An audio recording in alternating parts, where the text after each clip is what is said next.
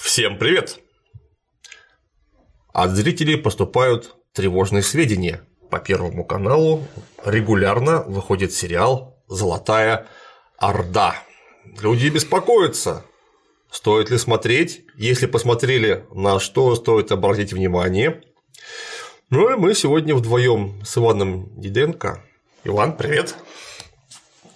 Постараемся об этом фильме поговорить с точки зрения специалиста по режиссуре и актерской игре, ну и с точки зрения специалиста по истории, потому что фильм, как ни крути, все таки называется «Золотая Орда», а значит явно про историю. За сим начнем. Иван, что есть нам сказать по поводу этого фильма? Во-первых, Клим Александрович, специально для вас в первых кадрах фильма все время пишут, это не имеет никакого исторического значения. Дисклеймер такой. Это не реконструкция, там написано специально для Клим Александровича, затерто это потом было, да. Но для того, чтобы вы не докапывались, Боятся. Специ... они понимают, что первое, уже после викинга все понимают, что первое, что вы будете делать, это считать заклепки на кольчугах, да. измерять размер мечей да. и, значит, сравнивать все это с историческими аналогами.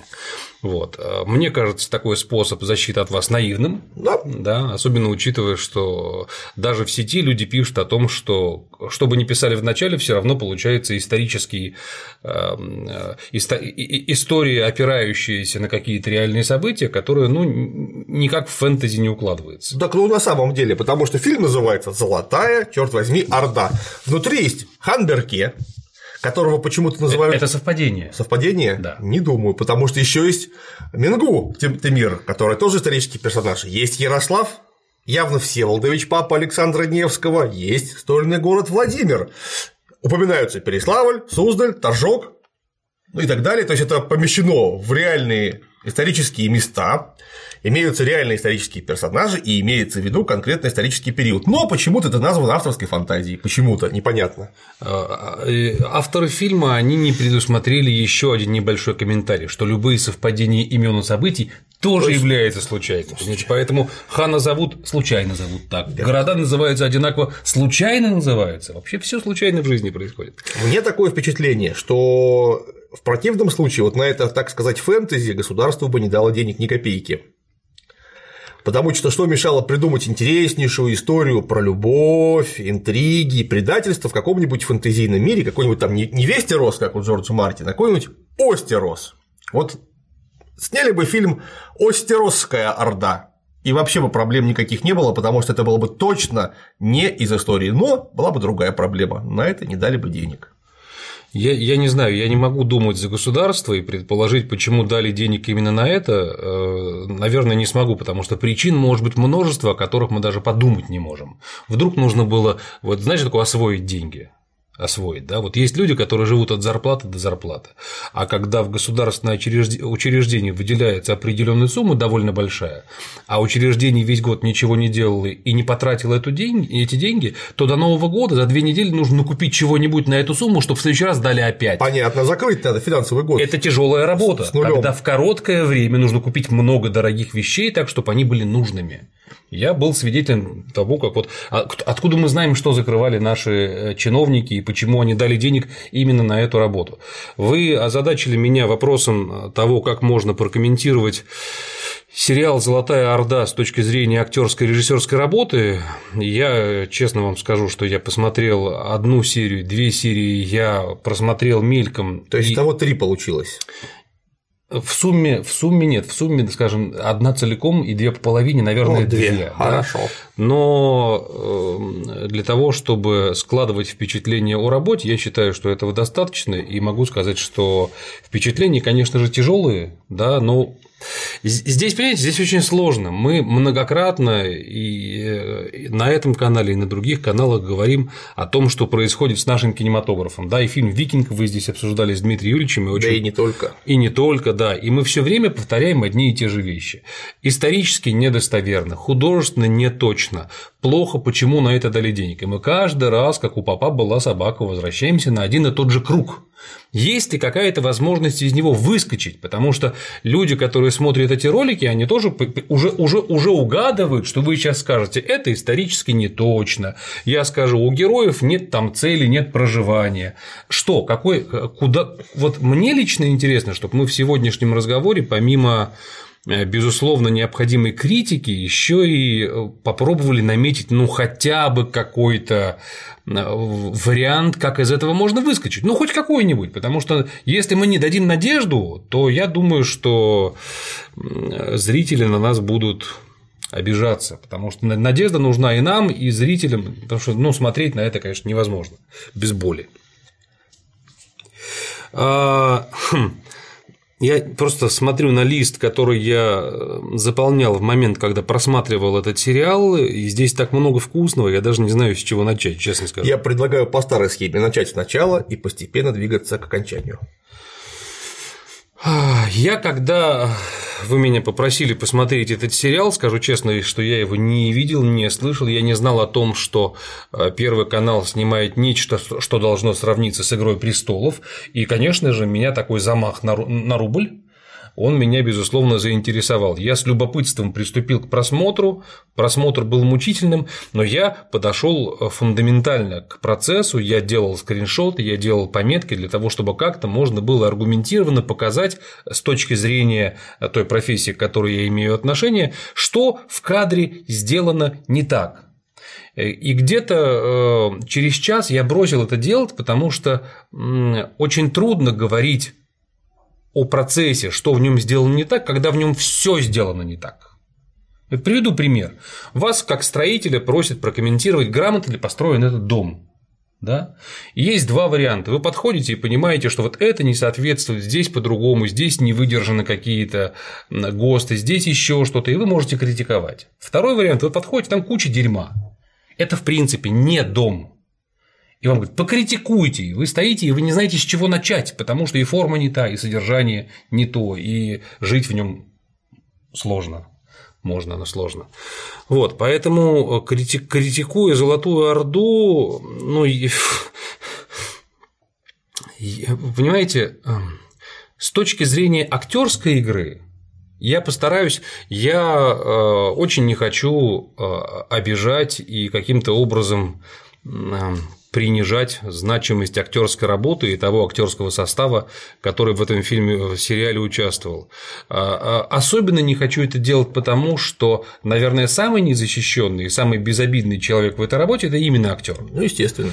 Потому что э, человека позвали сниматься, его одели в костюм, дали ему текст, он выучил, он вышел, сказал, уехал, получил свои деньги. Хорошо, если получил.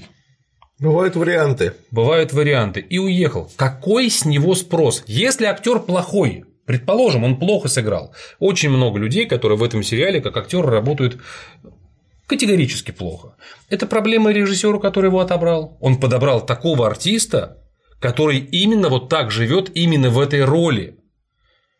Или он не сумел поставить перед ним необходимые предлагаемые обстоятельства и зажечь его, объяснив ему те условия и дав ему те манки, которые бы этого артиста позволили ему реализоваться в этой сцене. Вообще кино – вещь довольно эм, хитрая, потому что если в театре артист работает от начала до конца спектакль, и, ну, никто, раз. и никто ему не помогает, он сам проживает весь процесс, то в кино, откуда вы знаете, может, ему э, положили горячую картофельную в карман, да, и намазали попуск педаром и сказали улыбайся. Он с таким лицом, а мы понимаем, что с ним происходят какие-то чудовищные внутренние переживания, а он в этот момент думает про кружку пива и воблу.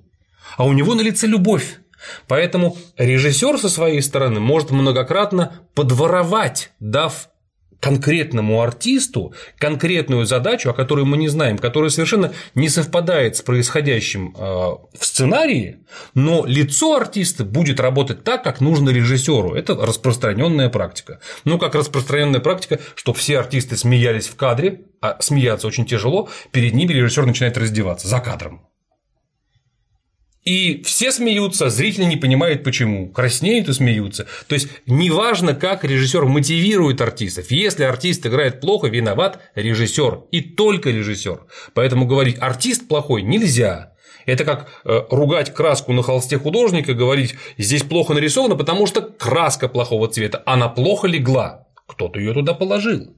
Выбрал и положил. Выбрал и положил. Поэтому Нравится мне артисты в этом, э, нравится ли мне актерская работа в этом сериале? Категорически нет, и фактически всех артистов, за исключением, наверное, одного, не буду говорить, кто это, пусть каждый думает про себя, что это он, пусть ему будет легче.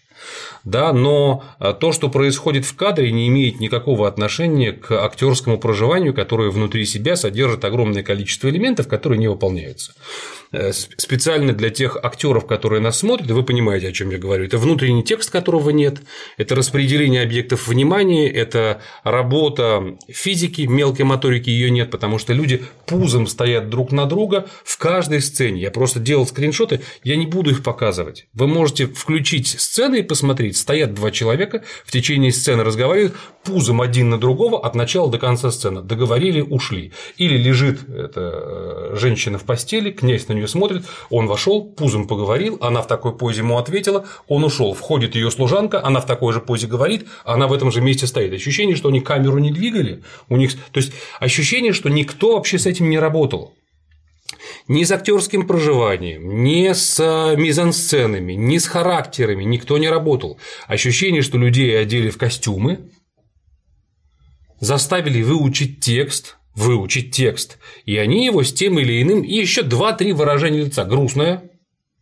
радостное и еще какое-нибудь. И вот это максимальный уровень актерского проживания. Театр Кабуки. Там тоже грустная маска, веселая маска, ну, смотрите. Эм, э, ну или греческий театр, там тоже грустный персонаж, греческий еще персонаж. Есть много, есть много вариантов э, художественного действия, где персонажи ограничены несколькими масками. Но тем не менее, аскетичность в выборе масок, она далеко не всегда сказывается негативным образом на творческом процессе. Не, я же не говорю, что э, греческий театр это плохо. Это просто так вот, вот так вот было, что они играли в такой маске, в такой маске, там, в этой маске. Есть, есть еще один аспект, который артисты позволяют себе применять на площадке, а режиссер с удовольствием этим пользуется. Это как же это называется-то? Я уже забыл. Это то, за что ругают в театральном институте на первом курсе, потому что все люди, впервые выходящие на площадку, начинают орать и давить эмоцию ну, вот ты вышел, и как бы тебе нечего делать, и там либо агрессию проявляешь, либо орешь на кого-то, ничего не происходит, ты просто орешь. Вы думаете, это сложно? То есть орать на кого-то со страшным лицом – это самое простое, что может артист, любой артист. Вот они и орут, там мальчика схватило за ухо, а ты подлец, я тебя и бьет. Что здесь нужно играть? То есть выезжать на вот этой моторике с белым криком, ничего не значащим, это, это первый курс, и за это бьют. Потому что это никому не интересно. Мало того, это еще не заставляет, заставляет публику эм, быть сопричастным. Самая первая сцена, самой первой серии, когда вот выводят эту женщину, которая падает на колени и кричит: да. Не отдавайте меня татарину. Это то, с чего начинается просто фильм, начинается да. он с истерики. Посмотрите, посмотрите внимательно э, на несколько аспектов. Во-первых, посмотрите на то, как она выходит, с каким лицом. До момента, пока она упала на колени, можно подумать, что она вышла выбирать себе мужа, ну, по ее лицу. По ее лицу непонятно, что жизнь ее кончается прямо здесь, что она выходит ну, она стоит перед выбором жить или умереть прямо сейчас. То есть, пока она не дошла и не упала и не сказала, что не отдавайте татарину, я думал, ну, может, она мужа себе выбирает, или вышла как-то в танец пойдет, то есть у нее никакого события нет внутреннего, оно не сделано. Посмотрите внимательно тех, кто стоит позади нее. Стоят люди из массовки. Со сложными лицами с, с одинаково сложными лицами, ни между кем э, из них нет никаких взаимоотношений, у всех одинаковые позы, мизансценически с ними ничего не происходит, никто с ними не работал, одели людей в костюмы, поставили в кружок, вышла женщина и упала на колени с истерикой. Ребят, я, конечно, понимаю, что я понимаю, что э, э, требования сегодняшнего зрителя, они невысокие, скажем так, но э, много ли нужно было приложить труда, чтобы в этот кадр добавить вот этой вот работы? Ну, чуть-чуть, но не так много. Но у вас есть герои в кадре, вы должны понимать, как они взаимоотносятся. Найдите вы человека, который сможет вам построить мизансценную кадр. Поговорите вы с актрисой, добавьте ей объектов внимания, дайте ей внутренний текст, дайте ей исходные события, дайте ей что-нибудь, пусть что-нибудь произойдет. А так мы видим в кадре людей, стоящих, соответственно, э, в костюмах, которые не понимают, что происходит, не понимают, что играть, не понимают никаких взаимоотношений, и, соответственно, мы как зритель тоже ничего не понимаем. Здесь же в чем сложность? Сложность в том, что мы, например, не знаем, когда они снимали этот конкретный фрагмент. В кино за редчайшим исключением, которые только подтверждают правила, э, сюжет снимается не хронологически. Да, как удобно. Он снимается по местам действия. Конечно. Мы сейчас снимаем в этой квартире, мы снимаем все сцены, которые в этой квартире были в течение всего фильма от начала до конца. Мы можем, мы можем снять сначала финал. Представьте себе, как человеку в первый съемочный день, когда он ни сном, ни духом с самолета, а ему нужно играть финал и давить какие-то страсти, а он не знает ничего, а он не готов, а с ним не работали. А нужно выйти и играть. Поэтому, конечно, артистам очень сложно, катастрофически сложно.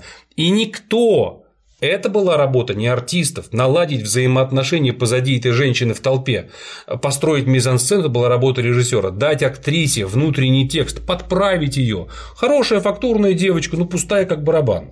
Подправить ее, помочь ей выйти не, не просто из гримерного вагончика, вышла она, и она в таком же состоянии, а в какой-то роли. Ну помогите вы актеру. Молодой человек, я просто не знаю, насколько он молодой, фотография на кинопоиске молодая, который снимал этот фильм. Посмотрите, э, где он учился, что он снимал, почему ему доверили такой большой проект. Ну, кто-то же его выбрал. Как... Рубен Дождишьян, да? Нет? Нет. Или это был продюсер? Э, нет, это не Рубен Дождишьян. Я специально выписал, сейчас я найду, как его зовут. Его зовут Тимур Алпатов. А, точно, Тимур, Тимур Алпатов. Алпатов. Рубен это был продюсер. Да, Тимур да. Алпатов э, поступил на факультет рекламы Московского гуманитарного университета в 2002 году и закончил его по специальности продюсер и режиссер в рекламе. До этого он учился э, э, с живописью что-то связанное, до этого закончил живописью. Это все. Человек закончил продюс... продюсер и режиссер в рекламе. У нас на сегодняшний день вообще образование актерская, режиссерская находится в коматозном состоянии даже в центральных вузах. А центральных вузов там в Москве 3-4 и в Петербурге один. А еще народилась куча левых вузов, которые тоже говорят, мы учим артистов. А еще, понимаете, вот этот факультет э, продюсер и режиссер в рекламе Московского гуманитарного университета. Это что? На самом деле с актерами это беда. Вот, например, я имею некий опыт, а именно мы же сейчас пытаемся э, запустить съемочный процесс фильма Севастополь 1942, и в принципе у нас уже много работы сделано. Бюджет пока до конца не найден. Но мы на главных героев, которые должны быть очень молодые по сценарию, им там одному 16, самому старшему 22-23 года. Мы, соответственно, понятно, ну, 40-летнему дяденьку не поставишь играть 20 там, или 16-летнего юношу. Если без руков можно, он Но только без, без руков, безусловно. Да. На, на всех без рукова не хватит. Так вот, мы с 12 городов э, самых крупных э, в России и еще из Минска отбирали актеров. Мы больше 200 просмотрели мальчиков и девочек. Ну, честно говоря, вот это видно, что мы имеем дело с, хотя они, ну, почти все выпускники, это очень сырой материал. Да. Это вижу даже я, который не специалист, прямо скажем, в этом, но даже меня они ни в чем не могут убедить. Сцена, ну, там, в общем, довольно были там две-три сцены, им нужно было сыграть а, в военной поры, и ну, видно, что люди а, максимум, что они могут сделать, в самом лучшем случае, Видно, что стараются, они их просто не учил никто. Максимум, что они могут сделать, это вот э, сделать какие-то очень сильные эмоции на полном оголенном нерве. Просто выдавить из себя. Выдавить, да. да. да. Это, это, кстати, э, очень. Не все, конечно, но подавляющее большинство. Подавляющее большинство. Это серьезно показывает разницу между а, обучением актера в России и обучением актера на Западе. Разница, если говорить очень поверхностно, такова. У нас пытаются из актера вытащить эмоцию через, через крик, через драму и через э, оголенный нерв в самом плохом смысле этого слова. На Западе стараются подходить технично к процессу. У них актеры обучены технично, им не нужно оголять нерв. Они довольно четко работают, эм, пользуясь, кстати, той самой системой Станиславского, которая была рождена у нас, которая была у нас трагически забыто. Я учился с 92 по 90, соответственно, 6 год, и могу сказать, что уже на тот момент ситуация э, в институте была с обучением плачевная. Оставалось полтора старых мастера, которые еще могли учить, и которые умерли спустя буквально там 3-4 года, они ушли полностью. Те, которые пришли новые, уже не понимали, чему они учат, не понимали систему Станиславского. Я вообще хотел бы поговорить с человеком, который способен на сегодня объяснить систему Станиславского на пальцах. Я могу объяснить, что это такое. Я могу объяснить, из чего состоит артист и, и чем он должен оперировать. И тогда очень легко понять, что, не то, что что, что сегодняшние выпускники не оперируют не оперируют ничем из того списка, всего лишь там трех компонентов, которые должны быть, да, а, который э, Станиславский предполагал. А на Западе систему Станиславского обожают, чтут, причем чтут до запятой и внедряют и очень активно, и она у них до сих пор прекрасно работает. Ну вот у нас в стране, как говорится, собственные наши отрицаются знания и отметаются. И мы в 90-х годах получили мощнейший обрыв в обучении актерского. Вот мне сейчас 44, да, извините меня. Соответственно, э, все, кто, все, кто моложе, чем 44 года, это те люди, которые уже учились с оборванным образованием. Из центральных вузов актерских выходят чудовищные артисты, чудовищные режиссеры, их чудовищно учат. Я могу назвать причину. Причина даже не в том, что умерли мастера, причина не в том, что пришли плохие люди и сказали плевать нам на Станиславского, причина в том, что людям, выходящим из института, с этими знаниями некуда идти.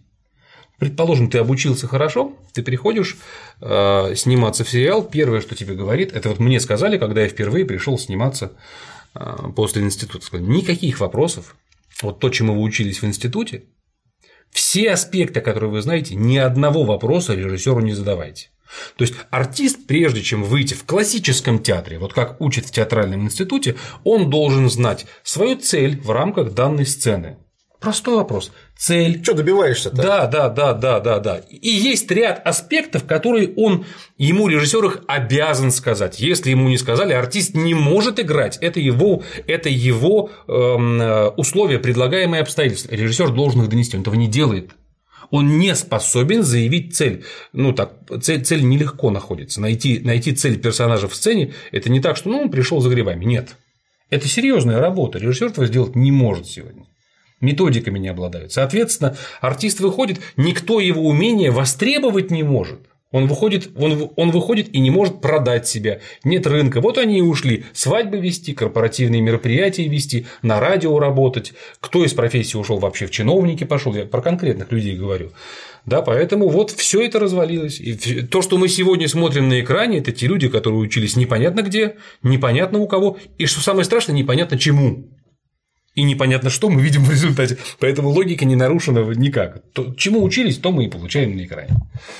На самом деле, вот этот подход, который э, не имеет под собой э, какой-то хотя бы минимальной глубины, он даже с точки зрения моих любимых заклепок сильно виден. Вот там у нас главное, одно из главных мест э, действия – это стольный град Владимир, угу.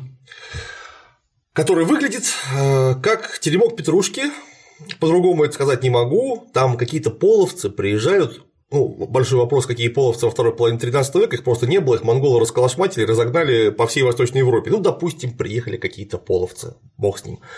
Перед ними ворота, которые, ну, на даче ворота серьезнее выглядят. Когда-нибудь режиссер слышал такое название Золотые врата. Это был обычно главный въезд в Стольный град со времен еще Киева. Там были мощные каменные башни, это все по-другому выглядело. Ну, Господь с ним, ладно. Пускай вот тут такой Владимир, хреновый и деревянный, а, выглядящий как вот натурально э, теремок Петрушки, но люди стоят на крепостной стене. А они там, кстати говоря, довольно много времени, много сцен и кадров проводят. Крепостная стена – это вещь, которая находится на воздухе, открытая всем ветрам, дождям, снегам, перепадам влажности и температуры у них видно, что только что, довольно, кстати, плохо, обтесанные э, бревна, которые только что уложены в пазы сруба, и с ними ничего не, даже не пытались сделать. Там нет ни следов мха, там нет следов выветривания, там нет следов растрескивания от перепада температуры, там, черт возьми, эти бревна даже никто не пытался морилкой покрыть, чтобы они были похожи на какие-то старые бревна. То есть это видно, что построили только что. Причем непонятно с какой целью, потому что оно предельно хреново выглядит но оно новенькое. Оно не имеет следов жизни, так совсем, потому что я, например, проживя там 40 почти уже один год, знаю, что если я пользуюсь столом обеденным много лет подряд, на нем будут следы того, что я его использую. Хотя он у меня э, закрыт ламинатной пленкой, все равно будет тут сколото, тут в свое время там э, пролита какая-то очень горячая жидкость, и несмотря на старания моей супруги, все равно спасти поверхность стола окончательно не удалось. И тут есть деревянный стол, там, например, стол, за которым люди едят. Они на него должны проливать пиво, мед, какие-то подливки, тереть его локтями, но этот, ну, этот стол выглядит так, как будто его только что купили в Икее. Я понимаю, что большинство зрителей такими вопросами не задастся, почему он так новенько выглядит стол. Но я уверен, что у 99% жизненный опыт, который они просто прожили физически, подспудно подскажет, что в э, то, что показывают на экране, верить нельзя, потому что это даже не театральный реквизит. Это просто как какие-то э, новенькие вещи, которые вот сгрузили э, в кадр зачем-то. Ну, вот, то, то, о чем вы рассказываете, оно иллюстрирует эм, общий подход к работе во всем, и в декорациях, и э, в актерской работе, и в режиссерской работе. Я эм, там, не знаю, не смотрел на операторскую работу. Кстати, нет, операторская работа э, не бросается в глаза. То есть некоторые кадры даже довольно красивые. Да, там да. периодически какие-то степи, уходит э, всадник в закат. Чувствуется, что режиссер художественное образование имеет, да, он да, чувствует да, прекрасно. Да. Спасибо хотя бы за это, да, то, что не как в фильме Аритмия, непонятно кто и чем это снимал.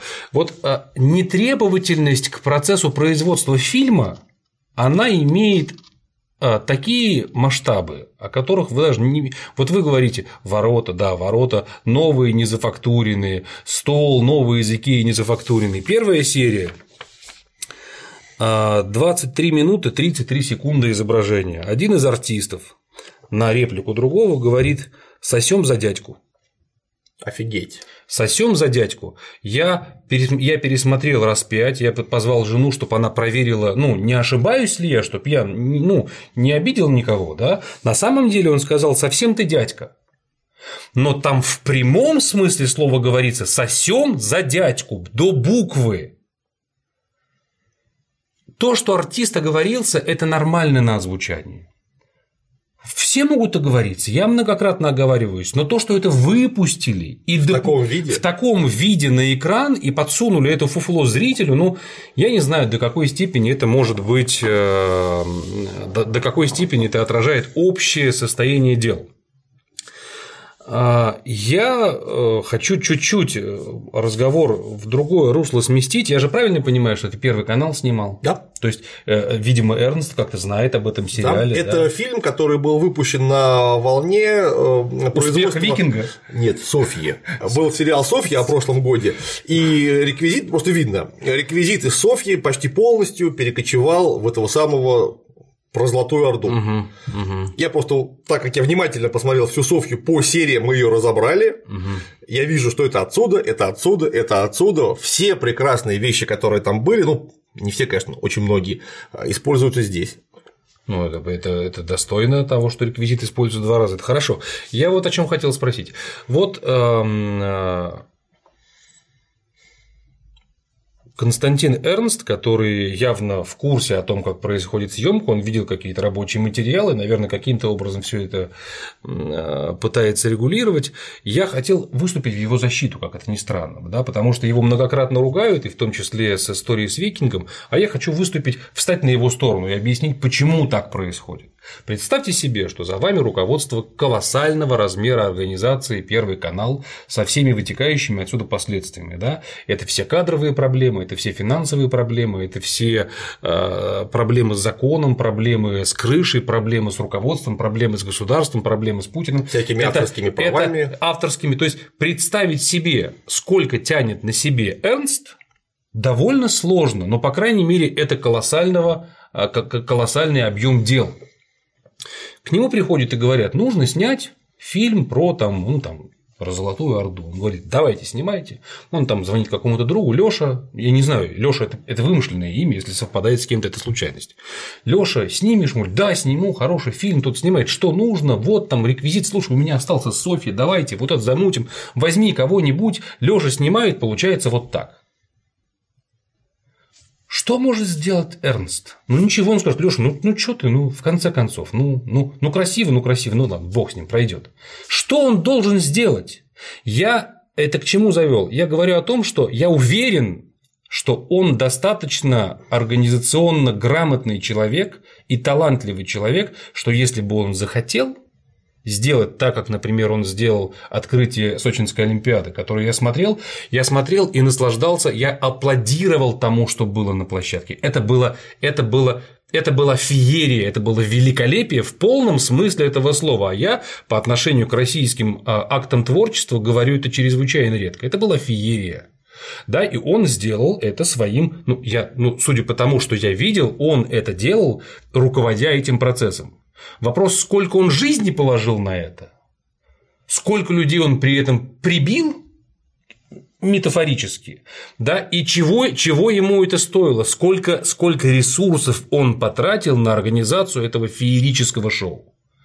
Она этот сериал не потратил. У него не было, он не мог выделить эти ресурсы, потому что там это был имидж, там это была страна, там это был штучный товар, который он делал сам, а это он делал не сам. Я абсолютно убежден, что если бы перед ним стояла задача равная по важности, как открытие Олимпиады, он бы снял очень неплохой сериал. Он талантливый организатор, он может это сделать. Не хочет.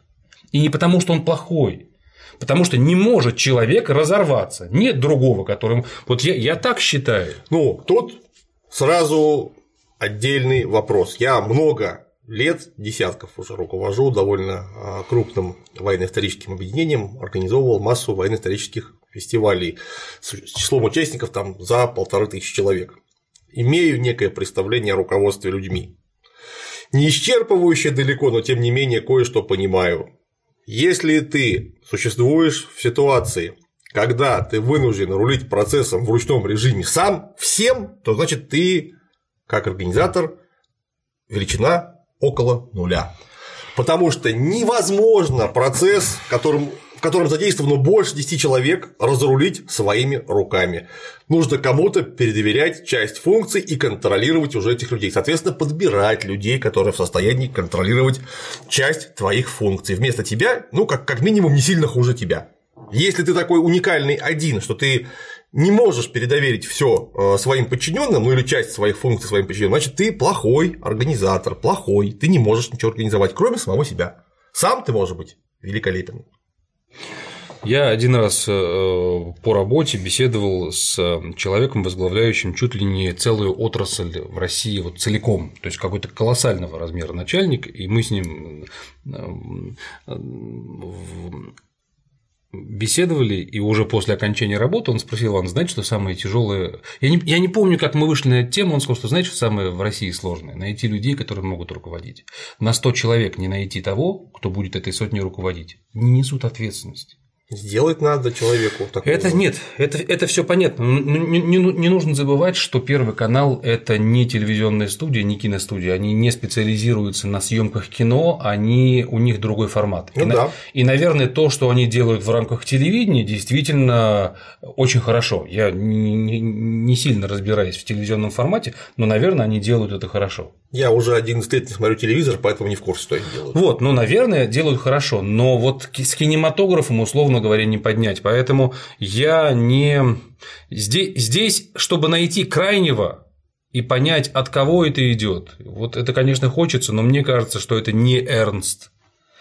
Вот. А кто, это, собственно говоря, нужно. Понимаете, вот а, любой сериал или фильм это продукт. Конечно. Продукт, да. За этот продукт всегда кто-то платит. За производство продукта кто-то платит. Кто может платить за фильм? Предположим, это какие-то коммерческие организации или частный капитал. Да? Из каких соображений люди могут платить за фильм? Заработать денег. Я думаю, Еще что больше, таких сумасшедших людей в России, которые Уже вкладывают, нет. уже нет. Такие люди были в 90-е, я знаю, Да. которые вкладывали безумные деньги и перестали это делать тогда, когда они поняли, что это ничего не приносит. Да? Сейчас э, частный капитал или коммерческие организации могут вкладывать в ситуации только если они снимают своего директора или жену директора, или Имиджевые проекты. любовницу директора, или дочь директора, или сына директора, или кого-то, кого они хотят просто таким образом а, Развлечь, продвинуть, Пусть. прославить. Да, да, да. Ради этого кто-то готов э, вкладывать деньги, как в Масяне. Котик лапочка, иди, 20 тысяч уже уплачено. да? Мгм. Да. Это первый вариант. Опять-таки, в данной ситуации никто не ждет денег назад.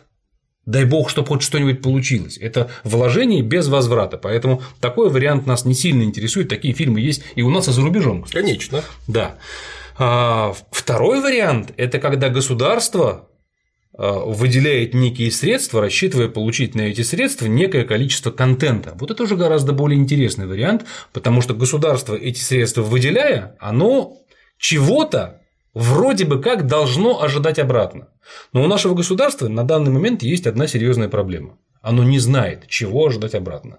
Ну. Им как бы хочется патриотизма, но они не очень понимают, как этот патриотизм. Фильм Крым сняли и думают, что будет, будет патриотизм. Нет, не, Не, будет. не будет. будет ровно наоборот. Будет ровно После наоборот. просмотра фильма Да. Крым у меня была только эта легкая тошнота. Да, патриотизм уменьшается.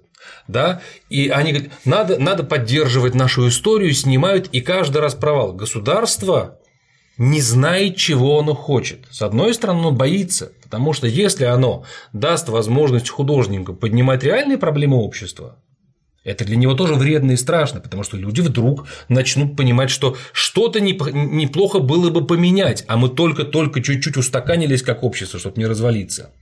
Да, и оно не знает, то ли развлекать, как развлекать, патриотизм, черт, что, что заказать-то? Поэтому мне кажется, что главная проблема нашего сегодняшнего кинематографа и в том числе того, что мы с вами сегодня обсуждаем, это полное непонимание государства того, что оно хочет получить от э, э, сферы кинематографа. И э, то, что сейчас происходит с социумом, с обществом, с людьми, в голове у которых живут американские герои гораздо более живо и ярко, чем российские, если взять людей, например, и просто провести какие-то ассоциативные исследования, я думаю, что американские символы, американские герои будут узнаваться на порядок быстрее, мощнее и вызывать больше эмоций, что самое страшное в русском человеке, чем русский. Я сейчас не говорю о красном знамени, да, я говорю о российских Киногероях. да, киногероях, да. В самом деле, вот сейчас кто-нибудь вспомнит Ивана Третьего из сериала Софья. Или Софью из сериала Софья. Как хотя бы он выглядит? А Железного человека. Да, все Да, сразу да, вспомнят. да, Да, просто да, потому, что да. Роберт Дауни младший в роли Железного человека был в 25 раз убедительнее, чем э, тот артист, который играл, например, Ивана Третьего, или та девочка, которая играла царицу Софью. Потому что я вот специально смотрел и разбирал эту Софью, черт возьми, серия за серией, со стоп-кадрами, э, с подбором референсов, как, что должно было выглядеть из реальных исторических источников. Потратил неделю на это. Я не помню, как они выглядят. А Железного человека помню. Да. И даже я, черт возьми, трансформеров помню, потому что эти роботы 30-метровые были прикольные. Вот. А эти никакие не прикольные, они просто во мне не трогают никаких душевных струн, чтобы мне хотелось сопереживать Софье, ассоциировать себя с Иваном Третьим или с его подонками-братьями, но вдруг я плохих персонажей больше люблю. Нет, и братья там не подонки, и Иван Третий там, ну, не царь, он, он- ну, кто угодно, только не царь. И Софья там просто случайная девочка, которую нарядили в дурацкое платье и заставили говорить странным, странные слова со странным акцентом, э, подразумевая, видимо, то ли итальянский, то ли греческий. Я так и не смог понять. Вот. А тут, между прочим, то же самое. И у меня большой вопрос. Если я его все время задаю, начиная вот с самого первого исторического фильма, который мы с Дмитрием Юрьевичем разбирали, я задаю вопрос все время один и тот же. Если вы берете снимать фэнтези и заявляете честно, что это фэнтези, ну, будьте честными до конца, снимайте фэнтези, придумайте свой Остерос. Раз мы тут на Востоке, то будет пускай не Вестерос, а Остерос. И снимайте там внутри любые перипетии, которые будут исходить только из вашей головы и из вашей души.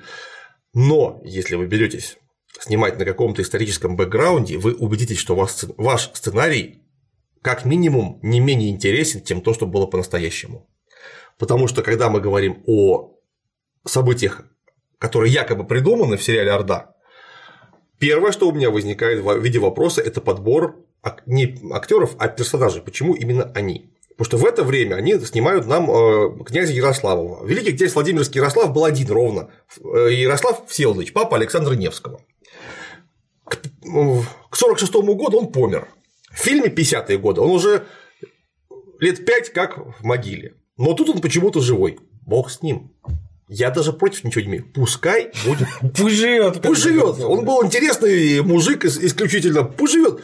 Но вот у него был сын Александр Ярославич Невский, между прочим, прославленный наш герой. И он после э, Андрея и Михаила Харабрита э, правил, а, Святослава Всеволодовича, брата Ярослава Всеволодовича, Андрея и Михаила Харабрита правил этим самым Владимиром. И в это время он был жив, здоров, в силах. Это вам что, плохой референс для персонажа? Почему там нету Александра Невского? Почему там есть Федор, который умер в 13 лет и к описываемым событиям уже давно сгнил. Ну, я тоже не против, пускай живет. Что он там делает? Он там ничего не делает. Почему брата зовут Борис, а не Святослав? Хотя в реальности был Святослав.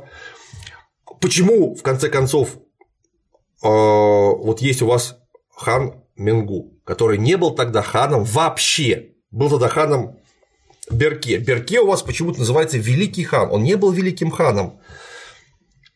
Я не против, чтобы так было все в кино. Вы, в конце концов, хозяева художественного полотна и имеете делать внутри право все что угодно. Что фильм выиграл от всей этой лажи? Но это же просто тупая лажа, которая не имеет отношения, как и было заявлено в дисклеймере, к реальности. Но если вы взяли историческое полотно, которое невероятно интересное, насыщенное событиями, просто невероятное, зачем вы его испортили? Вы испортили это историческое полотно своими дурацкими придумками. Просто дурацкими. Я понимаю, что дурацкие придумки могли бы улучшить драматургию, сделать ее интереснее, ближе к зрителю. Вы что выиграли-то? Я не пойму. Вы ничего не выиграли. Почему у вас появился там какой-то митрополит Филарет? Не было никакого митрополита Филарета. В это время во Владимире был епископ, а, отставить митрополит Киевский всея Руси Кирилл III. Вот что случилось бы, если бы вы назвали своего Филарета Кириллом? Стало бы хуже? Нет, не стало бы хуже, все осталось бы по-прежнему. Но зачем эту лажу-то придумывать? Я уж молчу о том, почему митрополит э, крестит людей в княжеской церкви, которая сложена из неошкуренных бревен. Точнее, из плохо ошкуренных бревен. Это же бред. Вот. Ну и сам вот там вот сарай Берке вы построили то есть столицу хана Берке. Сарай, значит, дворец. Дворец Берке вы построили. Это какие-то юрты непонятные и какой-то каменный штукатуренный сарай с синими маковками. Сарай Берке – это 2100 гектар территории. Это нынешний археологический памятник Слитряное городище Астраханской губернии. Это дворец, который был при хане Берке как раз покрыт изразцами персидскими целиком, снаружи и изнутри. Это паровые, э, паровое отопление, это бани, это мастерские, арыки, э, водяные мельницы, это безумной сложности город-то город был, понимаете, а не это убогая фигня, которую вы показали. Я не спорю, что построить это руками очень трудно, но это же можно нарисовать один раз для кино, для того, чтобы делать заявочный кадр. Все. Можно для всех фильмов один и тот же город, для Викинга, для просто одни и те же бревна перекрашивать. Ну, в принципе, вот так, так примерно. Ну, хоть, хоть, хоть как-то, пусть в одном городе все снимается. Кстати, если вы не в курсе, в Астрахани, под Астраханью, конечно же, построен музейный комплекс под открытым небом, музейно-развлекательный комплекс, который так называется Сарай-Берке. Там сделано, ну там квартал условно этого Сарай-Берке сделано вот так. Чего туда не поехали снимать, я не очень понимаю. Там отличная фактура. Я вот серьезно, я э, все понимаю, все сделано очень плохо и безалаберно, и я никак не, я никак не могу понять, к кому можно предъявить и можно ли кому-то предъявить какие-то претензии. Я вас уверяю, что если нас будут кто-то смотреть из организаторов, у них будет своя точка зрения, по которой они физически не могли поступить иначе. Как, например, им были выделены деньги. Деньги должны были быть выделены тогда-то, а их выделили полгода спустя. Все это время не работали. Пришли к сценаристу. Он за два дня написал что-то, что успел. Сделали это, этот не успел, этот заменился. И в результате э, позвали, позвали, позвали нормального режиссера, показали ему материал, он сказал, вы что, сдурели? Я под это не подпишусь. Они сказали, хорошо, позвали того, кто снимает рекламу, сказал, подпишусь. Ну, по каким-то своим соображениям нормальный не подписался, потому что он понимает, что как он потом, ну, у него какое-то имя есть, да, он скажет, я не буду это снимать. А ненормальный сказал, я буду это снимать, потому что быстро, и снял как мог. Артисты не успели они работать, вот успели шить костюмы, настругать бревна и не зафактурили, и успели снять, и еще и задержались. Кто виноват?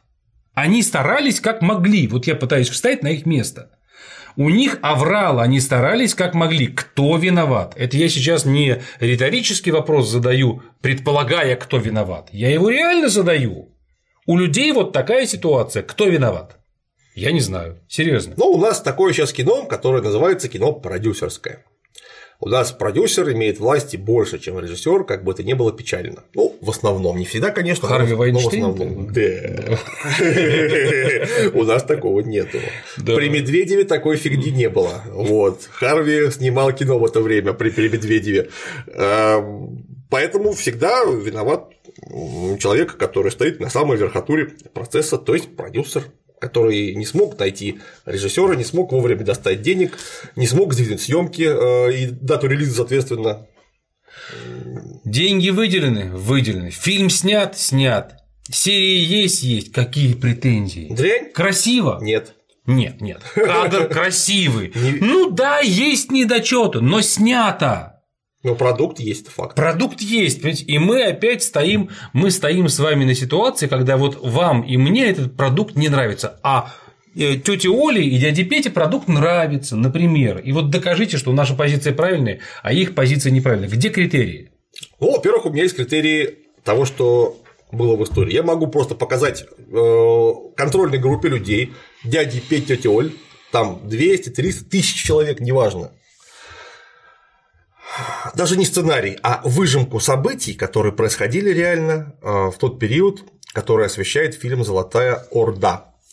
И из них, я уверен, процентов 80 скажут, что вот это надо снимать, вот это интересно. А если показать им то, что показано в фильме «Золотая Орда», это будет слабее. Просто в разы. Это вопрос, конечно, вкусовщины, но это будет вкусовщина большинства населения, потому что населению хочется как минимум интересного кино, чтобы там история была. Чтобы там была интересная история, чтобы она была не дурацкая, чтобы не было сюжетных логических дыр, которыми данное повествование просто все наполнено. Да. Вот как они себе видят момент, когда вот там э, в конце первой серии девка уезжает мобилизованная в ордынскую армию в качестве мужика.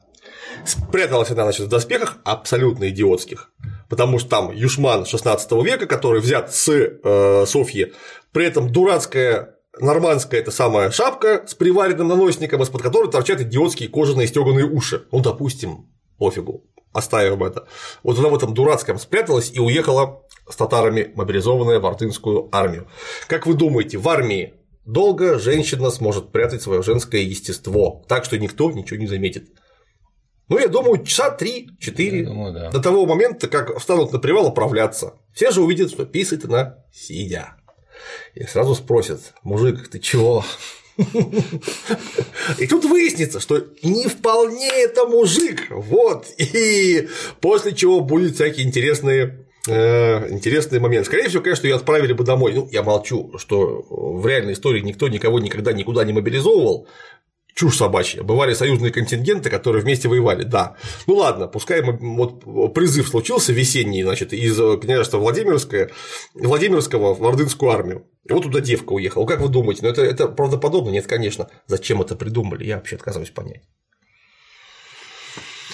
Или, или, если они придумали, предположим, почему, это они, почему они не оправдали это так, чтобы это было для вас, как для зрителя, более убедительно. Потому что можно придумать некие предлагаемые обстоятельства, которые помогут условно легче проглотить эту не очень доверчивую пилюлю. Это работа э, сценариста для того, чтобы сделать сюжет достоверным и легко воспринимаемым. Конечно, он обосновать должен. Ну, не ставилась цель сделать хорошо, ставилась цель сделать Просто продукт. Сделать. У нас, у нас вообще сейчас э, очень много вещей делаются не ради качества, не ради того, чтобы сделать хорошо, а ради того, чтобы просто сделать. И, кстати, хорошо, э, если сделать их хорошо, это зачастую будет даже вредно тому, кто сделал хорошо. Серьезно? Выбивается из общей колеи? Да, да, да. И таких людей не любят. А, знаете, я, я в силу того, что я общаюсь и со своими друзьями, и с, тем, с теми, кто снимает кино, и даже с режиссерами общаюсь там, по работе, по знакомству, вот, слышу очень много разных э, трагических историй, и есть, например, такая логика у продюсера, что на проекты э, не берут талантливых режиссеров много выступают, думают, много, много выступают, выступают много думают. Да. Да, если, если вдруг такой человек попадается и его берут в работу, то после там определенного этапа его меняют на другого. Продюсеру неудобно, потому что талантливый режиссер говорит, так нельзя, Потому что у вас будет это, это, это, это. Мы сделаем плохо. Давайте, давайте хотя бы из того, что можем, сделаем хорошо. Зачем нужен такой человек? Им нужен такой человек, чтобы сказать, сделай так, идет и делает так. Все, у продюсера нет вопросов никаких. Талантливый человек – это кость в горле. А если он еще действительно хороший организатор, а если он может говорить слово поперек продюсеру, кому он такой нужен? Продюсеры очень обидчивые люди. Они не терпят рядом с собой сильных людей. Ну, как мы видим.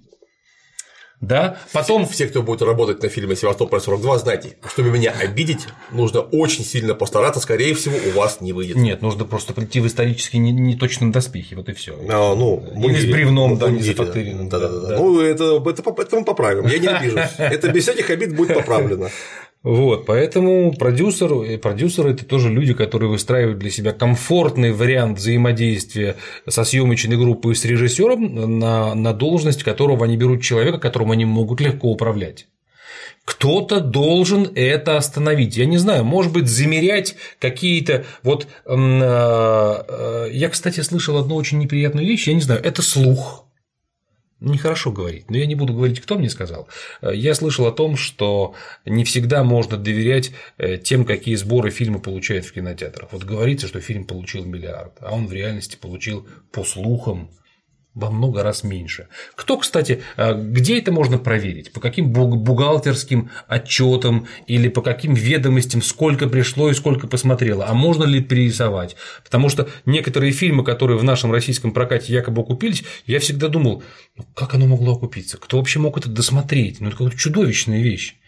Вот. Может быть, кстати, этот слух. То есть э, продюсер, он может оперировать любыми вещами в том числе завышением сметы, занижением сметы, больше людей пришло, меньше, говорит, ко мне пришел миллиард человек. Ну, хорошо, миллиард сложнее. Да, да миллиард вряд ли пришел. Миллиард наврать трудно, да. Но какую-то сумму, например, можно и приврать.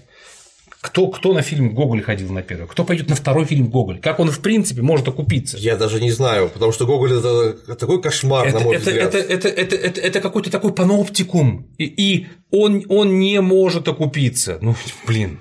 Я не смог его досмотреть, честно говоря, Гоголь даже до третьей я просто прекратил просмотр. Вот как на Луне Гоголь появился, я так схватился за голову и в безумии выбежал из зала. Это невозможно.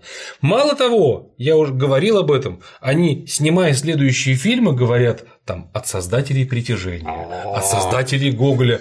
Ребята, это паноптикум, нужно, ну, ну, ну, нужно как-то это регулировать. Дайте возможность забирать деньги из кинотеатра обратно. Вот я хочу прийти, посмотреть 15 минут, мне не понравилось, я хочу выйти и забрать свои деньги. Я даже знать не хочу, чем это закончилось. Давайте так, давайте наказывать как-то.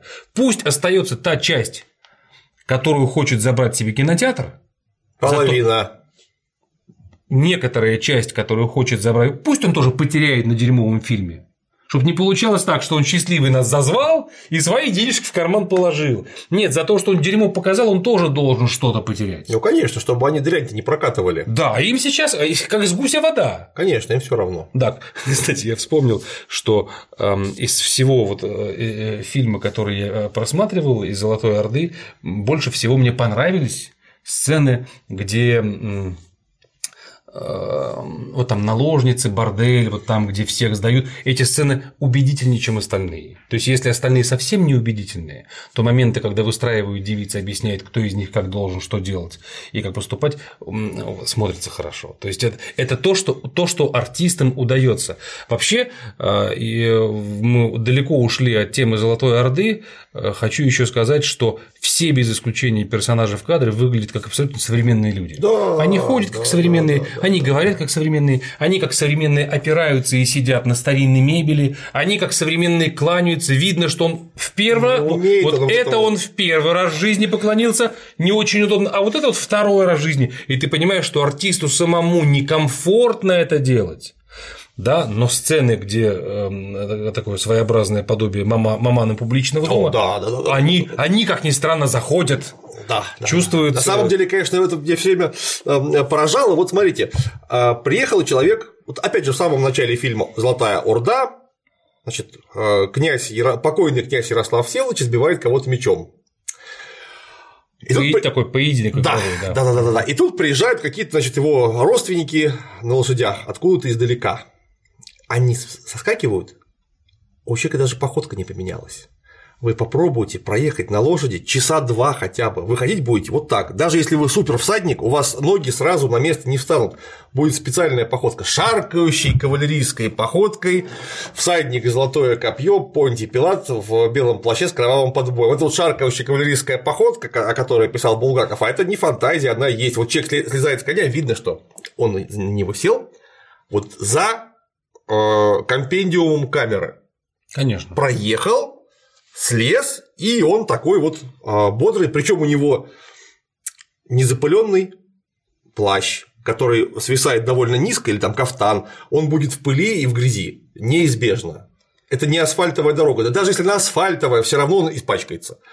Чистые сапоги, абсолютно чистые, и даже лошадь вы не покрыли какой-то там, не знаю, э, подобием пота, травой какой-то обтереть, пылью обсыпать, но она чистая, она приехала вот как только что из автомойки, лошадемойки.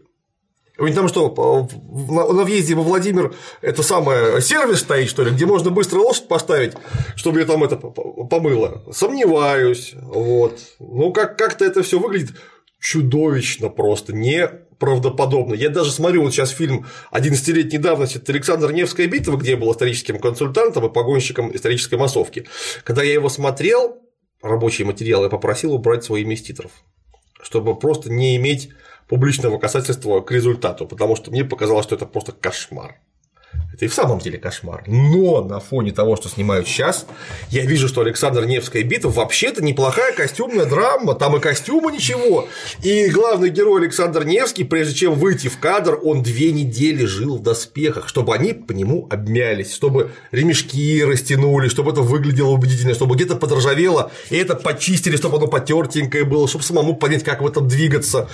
Там стол, Леша Качанов, реквизитор, а, обливал вся- всякой какой, чтобы потом его ножом почистить, чтобы он выглядел натурально, ну и там и так далее, и так далее, и так далее. Целая история. А, Но теперь-то этого даже близко нет. Это вот мы недавно с Дмитриевичем обсуждали фильм «Аритмия» и, и ругали его, и я сказал, что Дмитриевич, вы знаете, самое страшное, что пройдет три года, мы скажем, а не, такой, Аритмия-то и не такой был плохой фильм. А лет через 10 так вообще и хороший. Да, да, просто нужно подождать. А по поводу работы художника, у меня такая бы- была история, я сни- снимался на одном проекте, где мы в течение двух месяцев вот в одном месте мы существовали. Вот. И прошло два месяца, ходит художник по этому пространству, э, открытому на улице, и говорит, вот смотрит, там такой подтек от крыши, красивый такой, э, по стене э, воды. Он говорит, вот природа, конечно, вот так, конечно, вот э, так зафактурить пространство со временем может только она к нему подходит говорит, дурак, ты, ты сам рисовал. А он ходит, восхищается. Вот смотри, как красиво. Прошло время, и появился какой подтек. Да.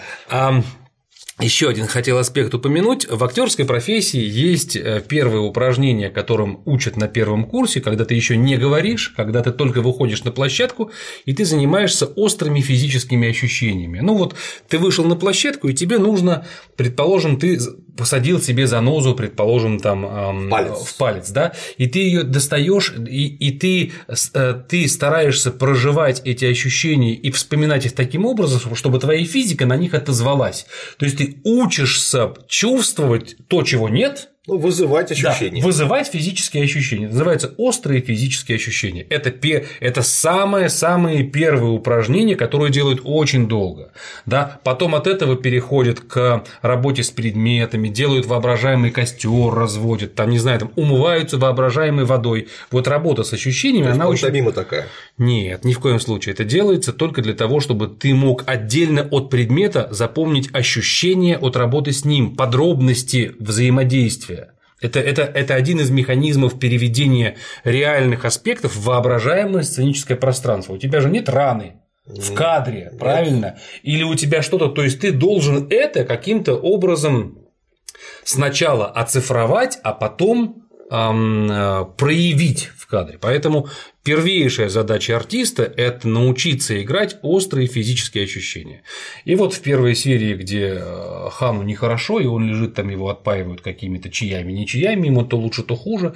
Вот то, что делает артист, ну, скажем так, это это, это не работа с физическими ощущениями. Это очень плохая игра, самая простая актерская задача. Почему я вспомнил об этом сейчас? Потому что я вчера ходил на очень нехороший фильм, вот этот самый эм, Том Райдер. Лара Крофт, да, Том Райдер с, с новой актрисой. Э, фильм очень скучный, очень неинтересный. Конечно, не настолько плохой, как Золотая Орда, есть, есть разница. Но по сюжету фильм примитивнейший, не на что смотреть. Но как она играет физические раны? Я смотрел, у меня, в... я артист, я знаю, как это делается, у меня волосы шевелятся, я верю до микрона, я вижу такую мощную, это, это школа, то есть то, что она делает, это самые первые упражнения. И делает она это феноменально. Вот ей за острые физические ощущения нужно Оскара дать. Если бы был такой Оскар, она бы его взяла.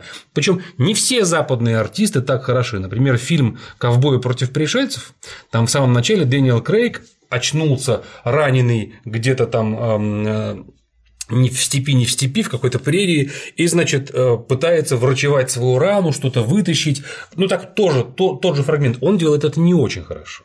Не так плохо, как в фильме Золотая Орда. Там но... просто никак не делают. Да, да, да. Там не делают никак. Крейг делает. Ну, наконец, на начало второго курса, примерно так. Неплохо, но средненько. Но вот актриса, которая играет Том Райдер, когда будете смотреть этот фильм, наверняка будете, обратите внимание моменты, когда ее ранило, или когда ей зашивают рану вживую. Посмотрите, что она делает. Ей же ничего не заживают. Но их просто я, я хотел аплодировать как актер, потому что это, это в плохом фильме который неинтересно смотреть, но это показывает класс актера, обученность актера. Да, актер, который делает это в Золотой Орде, ощущение, что он это плохой студенческий театр. Извините, в данном случае я могу критиковать конкретную сцену и конкретное очень простое физическое а, проживание. Вот, вот, вот пример. Ну, оно стоит 25 миллионов рублей за серию. Казалось бы, для сериала очень большие деньги для отечественного. Могли бы как-то это получается почти 500 тысяч долларов. Ну, чуть поменьше. Да, да, да. Много, много. 400 миллионов стоил весь сериал. Молодцы. Ну, кто-то же деньги заработал. Мы-то мы тут при чем? Мы с вами при чем? Мне вот, как зрителю, а, интересно, например, вот что. Фильм этим наполнен. Простой пример. У Хана появляется новая жена. Молодая, новая любимая жена. Кажется, ее зовут Айжан которую только что увели у купца, перебив его, всю его семью. Ну, там а, Хан Берке показан вообще любителем садомаза и БДСМчика, потому что предыдущую свою жену он регулярно порит плетку. Он ее раздевает, он, значит, она раздеваясь, уходит за кадр, дальше ее, значит, мерзкий старикашка с плеткой. Этого не показывают, но понятно, что он будет ее бить. Так вот, надоело ему бить предыдущую любимую жену, и у него появилась новая любимая жена. И предыдущая любимая жена, возревновав, собралась нагадить этой самой э, новой невесте. Она прямо на свадьбе поджигает ее факелом. Тыкает мне, значит, факелом э, в одежду. Одежда загорается. И девушка себе эту одежду с ним, ну, точнее, с нее сразу срывают. Она вся абсолютно целая. У нее нижнее платье целое. То есть понятно, что она не, не успела получить даже травмы никакой. Но она оказывается почему-то во врачебном каком-то покое ее там лечат от чего-то непонятно. Допустим, пускай. Я к этому даже не придираюсь. Оборзевшую предыдущую жену наказывают, сажают в тюрьму и приговаривают к смерти, то есть ей должны отрубить голову. Опять же, я молчу о том, что монголы такого никогда бы не сделали, ей бы сломали позвоночник или посадили бы, как в самом деле сделал хан Берке с э, бывшей женой, точнее, вдовой э, хана Бату, посадил ее в. Э, в мешок со змеями.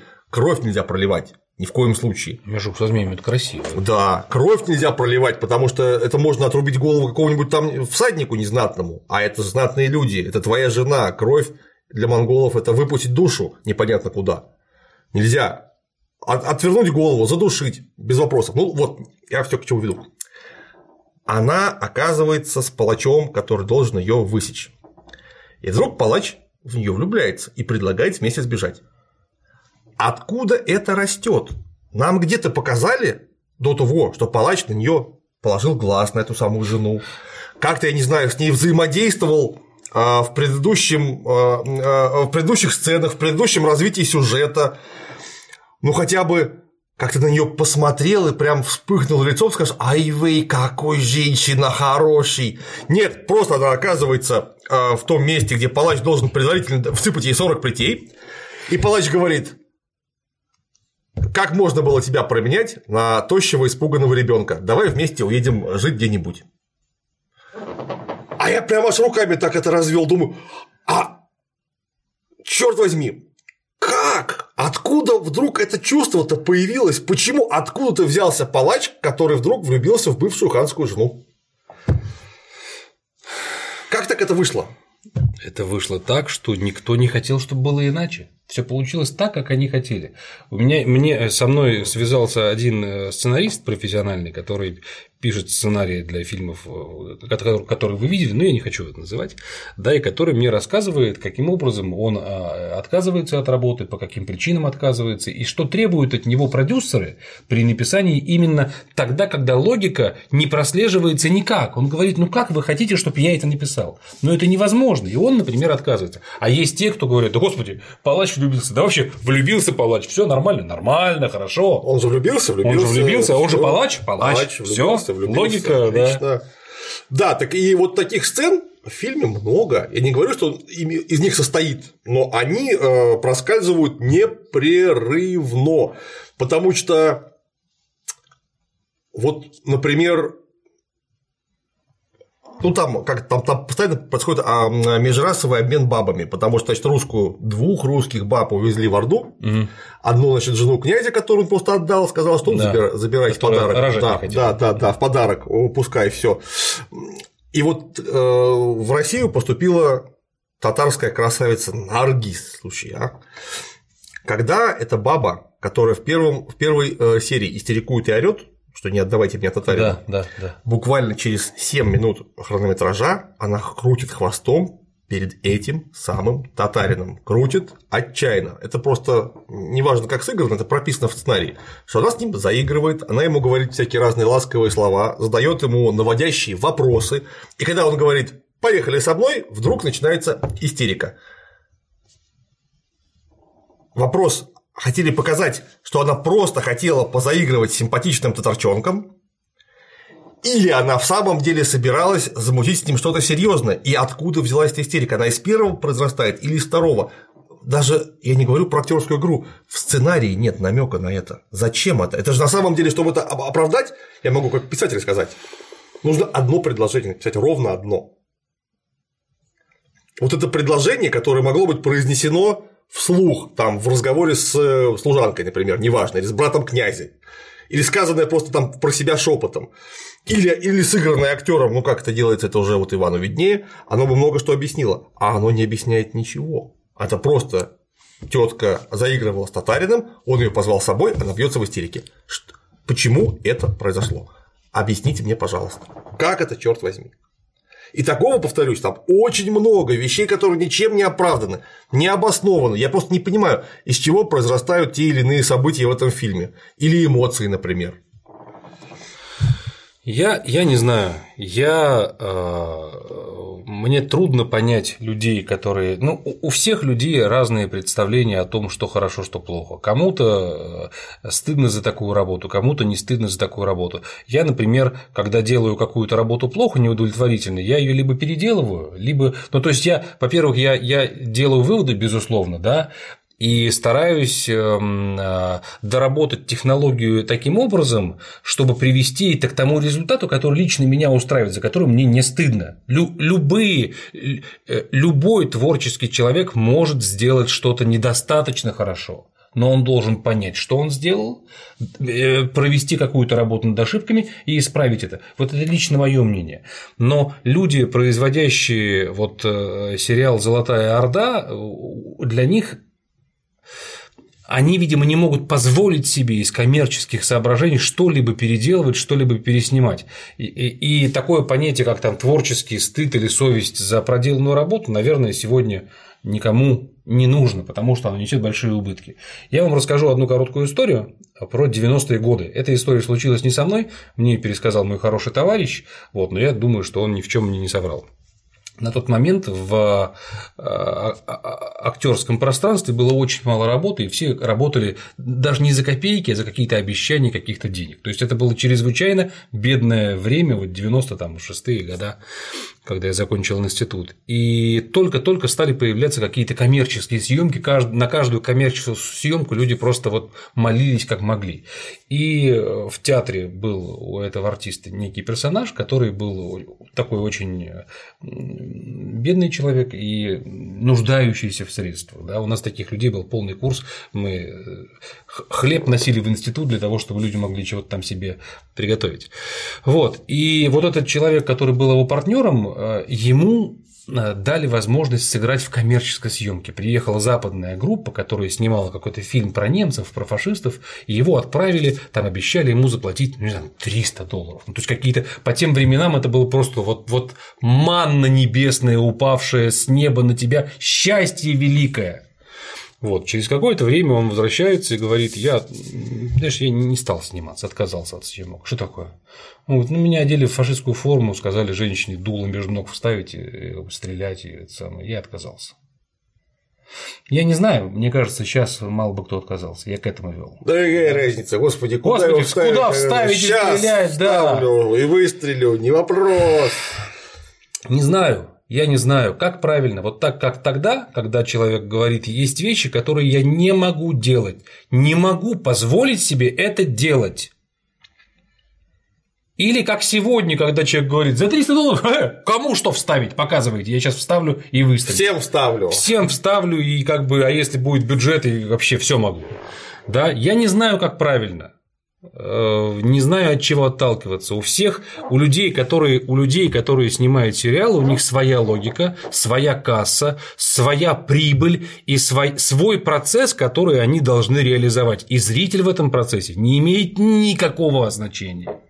Вы все ждете, что кто-то сделает вам интересно. Не сделает. Вы, вы не в зоне их интересов. Они вообще не хотят, чтобы кто-то это смотрел. Для них было бы хорошо, чтобы они сняли на склад, и они снимали следующее. Они как, они как шьют костюм, в котором никто не будет ходить. Или строят дом, в который никто никогда не въедет. Похоже на то, кстати. Очень точная аналогия. Да, и, и, и пока не будет задана ситуация, что в этом костюме кто-то его должен надеть, чтобы он мог спросить рекламацию. Конечно. То есть представьте себе, что наше общество э, российское дошло до ситуации, когда общество ненавидит свою страну, ненавидит свою историю, не хочет здесь жить, хочет западных ценностей, ненавидит свое искусство и думает, чтобы эта страна сгнила и сгорела и сдохла. И это большая часть общества, которая воспитана на прозападных ценностях. Вот умерли все старики, умерли все, кто жил при Советском Союзе, взросла молодая поросль, которая хочет смерти этой стране. Ну вот так. Оно не хочет работать, платить налоги. Там лучше. Так они считают. Что вынуждено сделать государство? Государство чешет репу и говорит, а может как-то что-то сможем, что можем, ОМОНом их загнать уже не получится, их очень много. Да, что, что, что делать? Стрелять тоже бесполезно. Учить, ну надо, конечно, учить, патриотизм. А что, как, как патриотизм? А, кино же есть. Надо же как-то им транслировать какие-то морально-нравственные ценности, рассказать о том, кто их отцы, чем они жили, что у нас есть. Кино есть кино, театр, книги, эм, э, другие источники, через которые транслируются морально-нравственные ценности.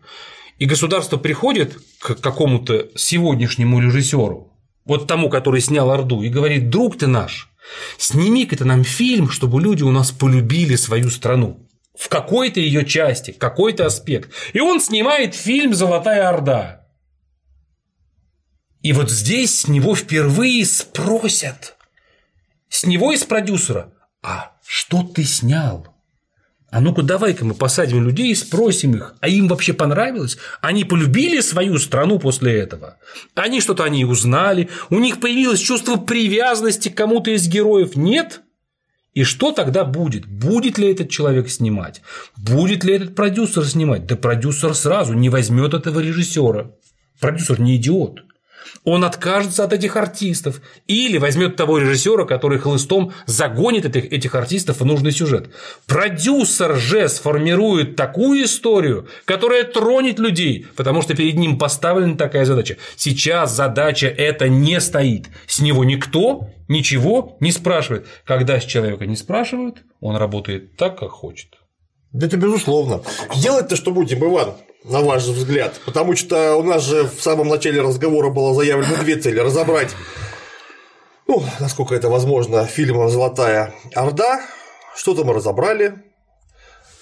А посмотреть на ситуацию в современном кинематографе мы посмотрели, а потом же мы собирались наметить какие-то выходы из сложившейся ситуации, потому что вот мы-то что можем сделать? Зрителю, как вы правильно сказали за чаем в кулуарах, нужна какая-то надежда, потому что мы уже вот раз за разом говорим, что это, это, это в кино плохо, и в принципе оно совпадает в деталях или не в деталях, а в основном из раза в раз.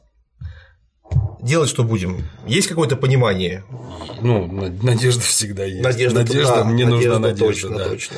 Смотрите, у вас есть ваша работа с, да. с фильмом Севастополь, которую да. вы делаете. Да. Ну, соответственно, значит, здесь есть некий э, творческий акт, который может быть прецедентом и который может э, показать, как это может быть в хорошем смысле слова. Это же это у каждого из нас есть какая-то работа. У вас над фильмом Севастополь, у меня над теми проектами, которыми я занимаюсь, включая Шекспира, которыми я занимаюсь. И на этом этапе я тоже куда-то сдвинулся и что-то осуществил такое, чего в России не делал никто и никогда. Соответственно, это этап ни у вас, ни у меня не последний. Дальше мы двигаемся во что? Вы в съемку фильма. Я двигаюсь в постановку и продвижение своей идеи по Шекспиру. А, поэтому э, э, эта работа и есть то, что мы можем сделать. Потом э, мы приходим к Дмитрию Юрьевичу или там на своих каналах мы занимаемся просветительской деятельностью, объясняя, объясняя, что такое хорошо, что такое плохо, не просто на словах это плохой фильм, это хороший фильм. Вот как на днях я сделал ролик про э, старое новое Простоквашино, в раскадровке на 15 секунд показав разницу между двумя фрагментами. И люди пишут, я никогда бы об этом, люди пишут, не задумался, что в 15 секундах такая сложная работа.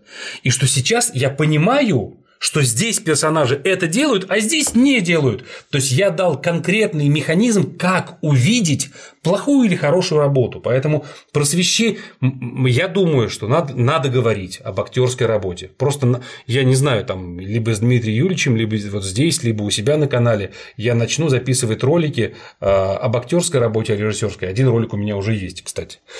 Вот. То есть, рассказывая о том, объясняя, как делать правильно. Сколько нас осталось? Тех, кто еще знает, как правильно. Вот мы помрем, там лет через сколько мы помрем, да? Кто будет дальше рассказывать? Да, наверное, уже никто. Поэтому вот на нас сейчас, на нас сейчас лежит обязанность это хоть кому-то успеть передать, хоть в чем-то.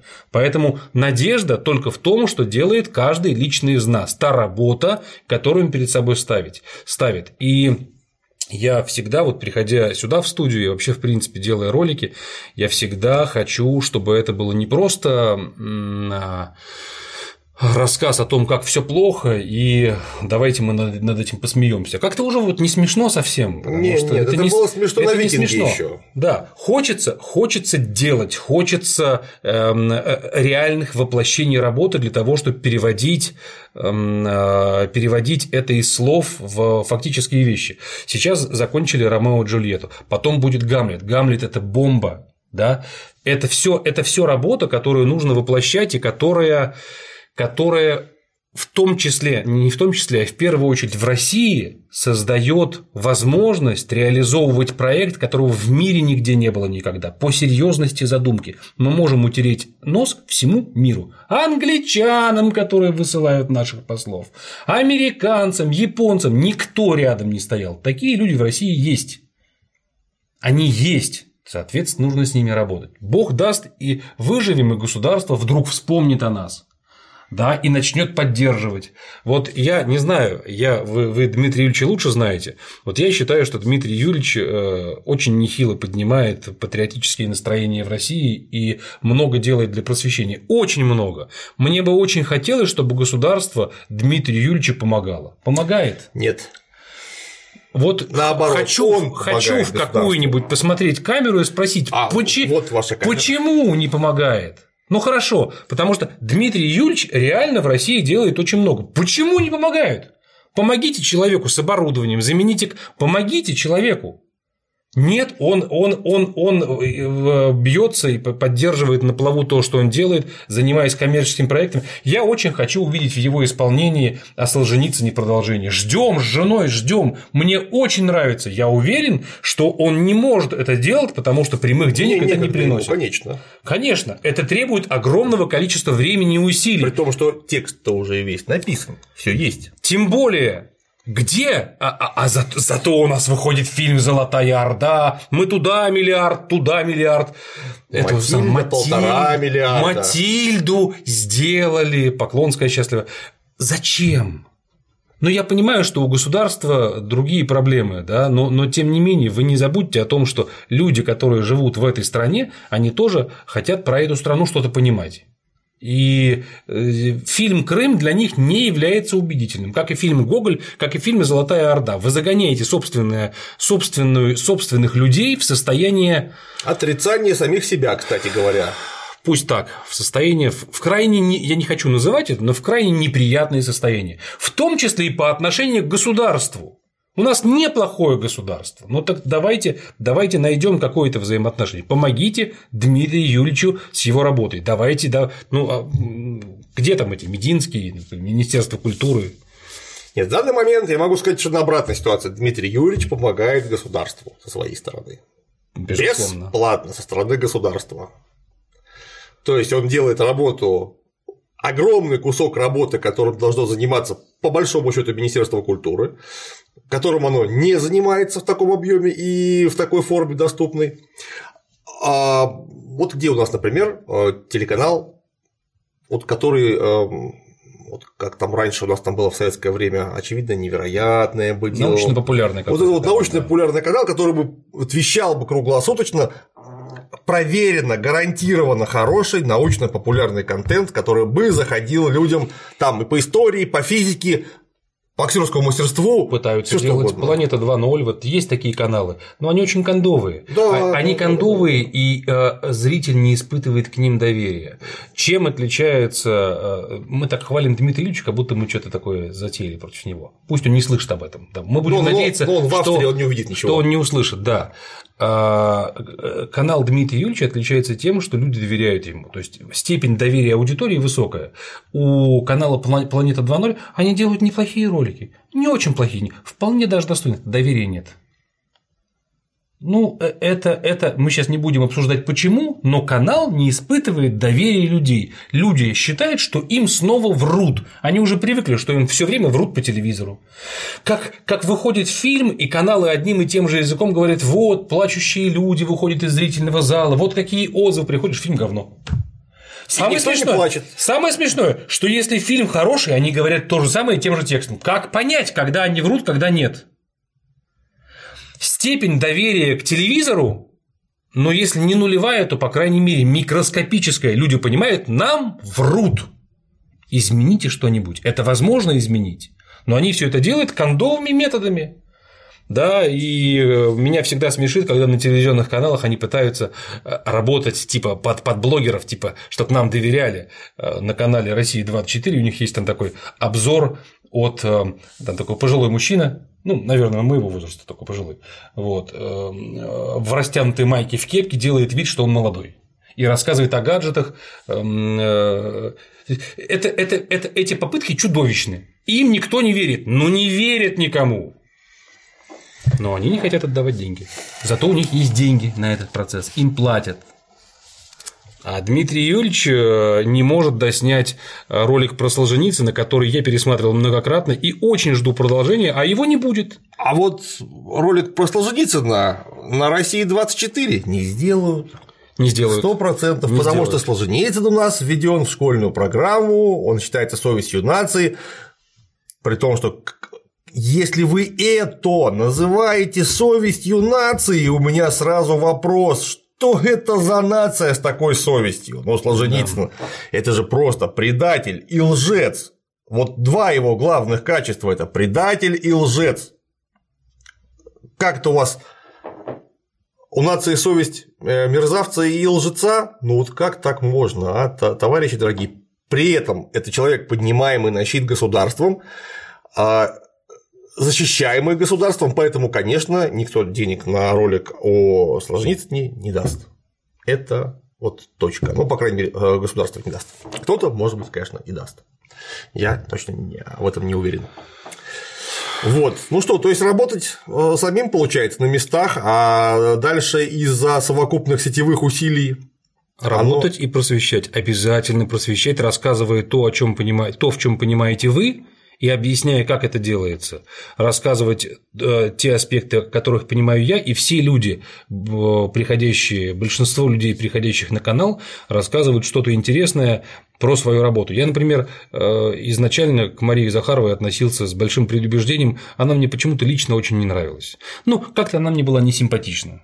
Но только после того, как я увидел ее здесь, в этой студии, послушал, о чем она говорит, в нормальном живом разговоре с нормальным живым человеком, я был в восторге я полностью изменил свое впечатление. Вот что значит хороший, хороший разговор и, и ну, словом пиар у меня не, не поворачивается язык это назвать, но я увидел хорошего, живого э, человека с юмором, абсолютно э, адекватного, интересного, э, ну, просто, просто великолепно. Да? А пока ее показывали по телевизору, это было ужасно. Нет, разумеется. В этом и смысл в том, что тут собираются просто два человека с улицы, условно говоря, каких вы видите постоянно э, в магазине, на работе. И без, без цензуры. Здесь никто не стоит Конечно. за спиной и не говорит, значит, так, это мы не обсуждаем. Это значит, мы не говорим. Максимум плохие слова могут запикать. Ну, плохие слова, если они, э, если совсем за дядьку, то в принципе, ну это же это цитата, хорошие слова. Это цитата из фильма, определяющая в принципе суть нашего сегодняшнего разговора, да. Такой у фильма «Золотая Орда», к сожалению, получился слоган «Сосем за дядьку, Золотая Орда». Ой, кошмар какой, 23 минуты, 23, 23 э, минуты 33 секунды, можете проверить, посмотреть, если не вырежут, конечно, как-то не запикают. Да уже в интернете поздно вырезать, уже запикивать, поздно, да. да. В куче мест рас распространено, все, не спрячешь. Нынче время такое. Оно раз вышло и навсегда на цифре, все уже. Не теряем надежды. Ну что, более-менее закончили с Ордой? Ну, да, да, да. да не, ну, не теряем надежды. Вот, ребята, вы вот у нас такой, вот, значит, с одной стороны, сначала все, что вам сказали в фильме в дисклеймере, фильм не про историю. Это абсолютная правда. Так оно и есть. Фильм не про историю. Там нет ничего от истории вообще, кроме имен, которые зачем-то вставили в фильм, Э, названий топонимов, которые зачем-то вставили в фильм, ну и общего этого самого бренда «Золотая Орда», который тоже зачем-то вставили э, в фильм, сказав затем, что он не исторический. Он неинтересный, очень скучно снят, очень скучно снят, и при самом вот поверхностном логическом исследовании зияет просто чудовищными логическими дырами в сценарии как нам рассказал убедительно, на мой, на мой взгляд, Иван с актерской и режиссерской работой там тоже все не а, гладко, хотя местами люди старались, например, оператор пытался сделать местами красивые кадры, и местами даже у него получалось, как мне кажется.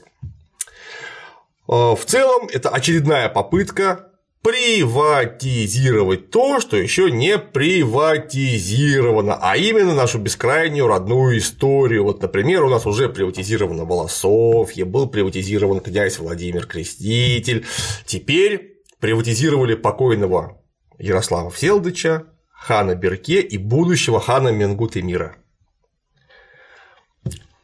Вот, причем татар показали настолько отвратительно, что вот ей-богу, мне даже за наших татарских из Казани, Астрахани и других замечательных городов э, собратьев по российской нации обидно, потому что предки у них были не такие а омерзительные дураки, они были гораздо лучше, они завоевали самую большую в мире территориально империю. Вот. А в Золотой Орде вот такие люди ничего бы не завоевали. Они даже юрту нормально поставить не смогли. Вот, ну а мы, как на мой взгляд, опять же верно говорит Иван, на своих местах должны делать хорошо то, что мы делаем, и собираться в куче, в сети, распространять информацию, потому что народные усилия – это то, что делает историю. Не те люди, которые дают деньги на плохие фильмы в кинотеатре, это надстройка, а базисом являемся мы, историю делаем именно мы. На сегодня все.